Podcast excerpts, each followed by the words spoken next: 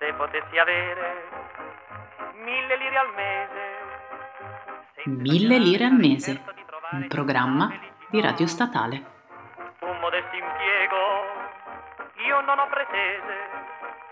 Voglio lavorare per poter al fin trovare tutta la tranquillità.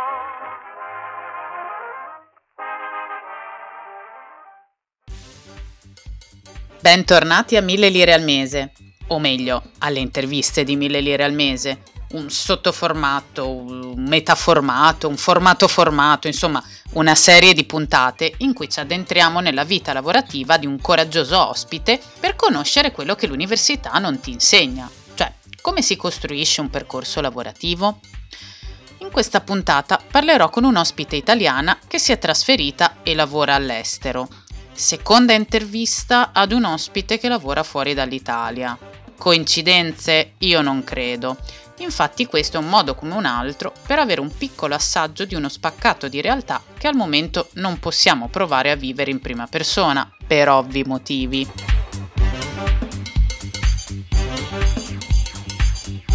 E come preannunciato, quindi eh, oggi oh, vado a intervistare Cinzia. Cinzia vive a Berlino da due anni e mezzo. Ha studiato prima architettura, poi ha fatto una magistrale in design della comunicazione visiva e multimediale e, non contenta, un master di secondo livello in rigenerazione urbana e innovazione sociale. Solo per dire tutto il suo eh, curriculum di studi ho dovuto fare un pochino di training perché era complesso anche per me. Attualmente vive e lavora come designer della comunicazione visiva appunto a Berlino e eh, senza indugiare oltre, senza impappinarmi oltre, eh, vado a presentare Cinzia. Ciao, benvenuta. Ciao Elena, buongiorno. Allora, come eh, da introduzione diciamo che hai un, un bel curriculum di studi bello, bello corposo. la domanda che mi viene da farti è mm, avresti mai immaginato mentre facevi la tua prima laurea di lavorare in un settore diciamo che si andava un po' a discostare dal tuo campo di studi? È stato difficile adattarsi una volta iniziato a lavorare? Ma diciamo che eh, quando stavo studiando architettura ho fatto mh, mm, l'Erasmus a Valencia e sono completamente entrata in crisi. Avevo una serie di crisi, ho avuto e ho tuttora una serie di crisi cicliche e mi dico ma che cosa sto facendo, che cosa ho fatto, che cosa farò. Quindi um, adattarsi penso che sia parte del mio carattere e soprattutto penso che sia una qualità che dobbiamo tutti poi, una capacità che dobbiamo tutti sviluppare per poterci adattare a questo mondo. Certo. Perché comunque il lavoro, soprattutto vabbè, face, avendo fatto architettura, quindi per la mia precisa esperienza, architettura ti dà tantissime competenze che puoi applicare a molti mondi diversi, a molti campi di lavoro diversi, ma mentre studi pensi sempre che diventerai l'architetto più famoso d'Italia, l'architetto più famoso d'Europa, ambisci a costruire, a progettare e costruire infrastrutture giganti o comunque avere diciamo dei scomparire progetti. il nome di Renzo Piano diciamo da, da, da, dai libri Esattamente, vuoi essere il nuovo, il nuovo Renzo Piano d'Italia. Ehm, quindi un po' no, diciamo il, il training che, e il percorso che hai si discosta poi da quello che uh, la realtà è. Certo, infatti, appunto per questo ti faccio questa domanda perché eh, effettivamente può capitare durante il percorso di studi, chiaramente avendo scelto una disciplina ben precisa, di farsi in testa un film che dice perfetto, sto studiando questo, farò questo tutta la vita. Io eh, infatti pensavo che a 25 anni avrei vinto il mio primo Oscar, purtroppo non è andato così, aspettiamo magari la prossima decade mi sarà più, eh, più allineata. Però effettivamente, come dici tu, una grande caratteristica che secondo me è fondamentale, quasi quanto le competenze che poi vai a portare nel tuo campo di lavoro è l'adattamento, cioè bisogna assolutamente sapersi adattare, far tesoro di quello che si impara all'università per poi magari poterlo spendere in un campo che non avremmo pensato eh, sarebbe potuto essere il nostro, però eh, la vita ci eh, porta ad affrontare, quindi sono totalmente d'accordo con te sull'adattamento. Sì, ma anche perché penso che sia proprio una questione, ehm, come dire, sistemica, nel senso che le persone, i professori tendenzialmente, perlomeno insomma ad architettura in Italia, ma anche a design, anche se già in modo mh, mm, diverso, sono, hanno un'altra età, appartengono a un'altra generazione, hanno un'altra esperienza, il lavoro 30 anni fa eh, aver fatto l'università 30 anni fa aveva un altro valore e certo. quindi noi ci troviamo in un altro mondo, quindi dobbiamo comunque far tesoro sicuramente di tutti gli insegnamenti che riceviamo e di tutte le sfide che affrontiamo durante l'università, ma poi renderci conto che usciamo in un altro mondo del lavoro, che non è quello di 30 anni fa o di 20 anni fa. Certo, certo, assolutamente, che poi è, è per forza una cosa negativa, ecco, diciamo che mi trovo spesso a parlarne anche con, con miei amici, e mie amiche, non è per forza una, diciamo, una peculiarità negativa del nostro tempo, nel senso che chiaramente se stiamo a guardare il passato è chiaro che uno pensa faccio, studio quello e farò quello tutta la vita. No, perché il mondo è cambiato, il mondo del lavoro con esso è cambiato e si è modificato giustamente che ma ci per fortuna. Esattamente, esattamente. Senti, ma a tal proposito, eh, hai dovuto imparare qualcosa che non conoscevi assolutamente per poter lavorare? Già proprio una cosa che dici non avrei mai pensato di imparare a fare quello, tipo io eh, ti confesso che per l'ultima eh, eh, esperienza lavorativa che sto, che sto vivendo, che sto portando avanti attualmente, non avrei mai pensato che mi sarei interfacciata con il simpatico mondo del codice, eh, dell'HTML, CSS e compagnia cantante. E invece mi ci sono trovata eh, a, dover, a, doverci ragionare, eh, alle volte non con splendidi risultati, però diciamo che eh, di necessità virtù. Quindi ti chiedo se anche tu eh, sei dovuta diciamo, scendere un pochino a patti col, un pochino a patti col diavolo. Lavorare con i social, per esempio che comunque non, io non lavoro su, con i social su di me, ma eh, ho iniziato a fare delle grafiche per i social o a entrare mecca- in quel tipo di meccanismo un pochino più legato al marketing ultimamente. Ecco, questa era una cosa probabilmente che, che non mi aspettavo. Però più che come competenze, alla fine um, non lo so perché sono comunque una persona estremamente curiosa e più so più mi piace. Certo eh, anche lavorare in un'altra lingua, magari sì, era una cosa che speravo che potesse succedere, però non so come dire, non sei nemmeno mai pronto, sì, intanto che non ti ci ritrovi. Esatto, non l'avevi proprio preventivato, l'avevi magari immaginato, sperato, però non, non ti eri messa in quell'ottica di idee, diciamo. Sì, sono tutte cose che poi si acquisiscono, penso, proprio con l'esperienza, nel momento in cui non, non sì, mh, mm, ecco, il codice anche comunque sicuramente, come dicevi tu. Esatto. Che è questo mondo. Nostro nemico. Il codice è nostro nemico. Però più che altro penso che siano tutti, anche nel momento in cui approcci a dei nuovi software o a dei nuovi, mm, a de, esatto, a delle nuove competenze sì. e le fai tue, la cosa più interessante è che diventano parte poi del tuo modo di pensare e di lavorare ti apri tantissime piccole porte e quindi um, tanto più da progettista. Um, certo. Ma invece, eh, ritornando agli aspetti del lavorare da freelance, eh, lavorare da freelance all'estero eh, ti ha portato delle novità che hai particolarmente apprezzato o delle cose che hai particolarmente odiato? Ci sono degli aspetti, diciamo, del tuo lavorare eh, in un altro, in un altro paese che non sia l'Italia, eh, che ti ha fatto ti ha fatto un po' barcollare, diciamo? Ma barcollare no, mm, anzi, devo dire che um, la mia prima vera esperienza di lavoro a Berlino è stata fantastica. Ho trovato, un mio amico ha condiviso con me una story di Instagram um, di un suo amico che viveva qui a Berlino, che vive tuttora qui a Berlino e cercava un editorial designer per un progetto.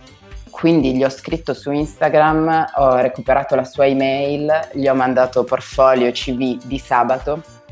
Uh, domenica mi risponde, mi manda già tutte le caratteristiche del progetto, compreso um, compreso il costo, compreso l'ingaggio economico. Lunedì faccio il colloquio, martedì inizio a lavorare. Ed è stato fighissimo. Perché di martedì, quel martedì tra l'altro c'era la sessione 20 minuti di massaggio alla schiena per ognuno di noi che lavorava al progetto. E io non volevo crederci. non volevo crederci, oltre ad avere uno schermo, cioè, lavoravo con il mio computer in uno studio molto figo um, in centro qui a Berlino, ma anche l'atteggiamento tra i colleghi um, non era assolutamente era, era estra- tutto era molto orizzontale. Uh, quindi era, avevano composto un gruppo di 12 designer in quel momento per un progetto molto, molto grande mm-hmm. che è durato sei mesi. C'erano anche um, editor, project manager, quindi era su più livelli, dovevi comunicare con più, uh, con più figure. E, um, ma con gli stessi designer non c'è mai stato. Cioè, la cosa interessante è che sebbene mh, lavorassi con e utilizzassi comunemente i programmi che dovevamo utilizzare, loro non davano per scontato che tu sapessi usarli o che li usassi nel modo in cui loro li stavano usando. E quindi mi hanno rispiegato, eh, l'art director quella mattina, la mattina che poi ho iniziato, mi ha spiegato il progetto e mi ha spiegato come svilupparlo ehm, senza appunto farmi sentire eh, non adatta o senza dare per scontato che io utilizzassi quel metodo. E questo che penso che sia super interessante perché invece a volte in Italia ci troviamo a, eh, anche questo, questa è una questione di adattamento, perché poi ognuno ha il suo metodo e diamo per scontato magari che ci siano dei metodi universali. Certo, ci sono delle cose che si fanno in un certo modo, però ehm, poi ognuno ha il suo metodo per riuscire a ottenere lo stesso risultato, diciamo, no? E, ehm, quindi mi è piaciuto. Certo, certo, assolutamente. Ascolta, ma so che per lavoro collabori anche con l'Italia. Hai per caso notato che i prezzi di ingaggio sono diametralmente opposti rispetto a quelli che ti propongono a Berlino o noti che siano più o meno sulla stessa sulle stesse cifre. Ma premesso che uh, Berlino, per, pur, pur, purché sia una capitale europea e una città molto grande, non è una città carissima. Mm, quindi, per esempio, Berlino rispetto alla Germania per i freelancer ha dei prezzi che sono leggermente più bassi rispetto a Monaco, per esempio. Uh, detto questo, Rispetto all'Italia sì, ho notato delle grandi differenze, ma oltre diciamo alle cifre e vuoi anche per il fatto che magari adesso ho qualche anno di esperienza in più rispetto a sei anni fa, quando ho iniziato a lavorare in Italia come freelancer. Quindi anche questo chiaramente fa la differenza. Um, però sono i metodi. Diciamo che spesso in Italia mi sono trovata a lavorare eh, tramite concorso e quindi presentando dei preventivi. Um, il con- durante il concorso poi avrebbe vinto il, il preventivo più basso. Quindi questo è, è, è difficile uh, da gestire, no? Perché non, uh, subentrano tutta, già a fare i preventivi nessuno ti insegna a farli, quindi uh, ogni volta è un parto praticamente, diciamo. Assolutamente, ma noti che ci siano delle differenze fra i clienti all'estero e i clienti in Italia? Ma guarda, non saprei rispondere diciamo a questa domanda facendo il paragone Italia-estero, perché penso che dipenda più dalla tipologia di cliente. Cioè, mi, mi, mi sono capitate esperienze simili uh, sia in Italia che all'estero sulla base della tipologia, diciamo, di cliente o di non cliente, perché poi magari non è andato in porto, diciamo, no? Proprio quando sì, ti accorgi sì. che ci sono delle, delle, delle, visioni diverse e lì dipende da eh, quanto tu debba, quanto tu abbia bisogno di lavorare in quel momento o quanto tu voglia mantenere, diciamo, un certo tipo di profilo. Ascolta Cinzia, ti faccio l'ultima domanda che diciamo è quella con cui chiudo eh, queste interviste Eh, ti senti di consigliare qualcosa ai giovani neolaureati o eh, ai giovani che stanno finendo gli studi eh, in questo periodo? Ma allora in questo periodo, in tempo di Covid e di lockdown, oddio, però ehm, diciamo al di là della pandemia, sì.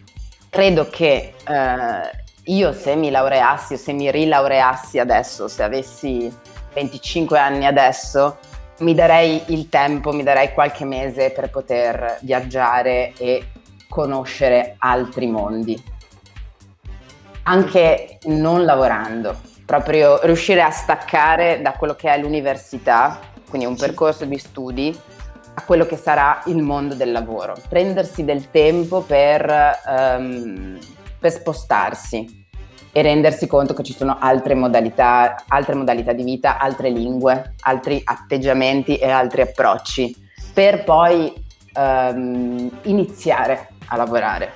Perché non tutto, anche se tu decidi all'inizio che vuoi essere, vuoi diventare qualcosa, il mondo cambia talmente velocemente che mm, l'importante è iniziare e poi si cambia in corsa, ci si modifica in corsa, diciamo.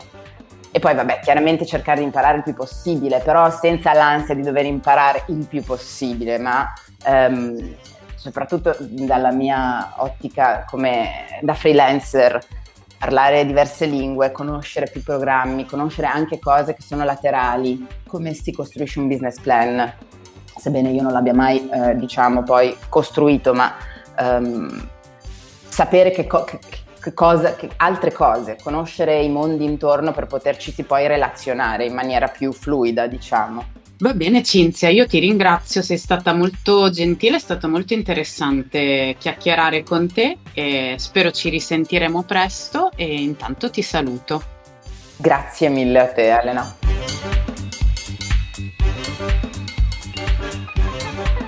E anche per questa puntata abbiamo finito. Come al solito congratulazioni per aver così poco da fare in questi minuti per ascoltarmi vi do appuntamento alla prossima puntata, continuo ad essere Elena e queste continuano ad essere le nuove puntate delle interviste di 1000 lire al mese. Ciao!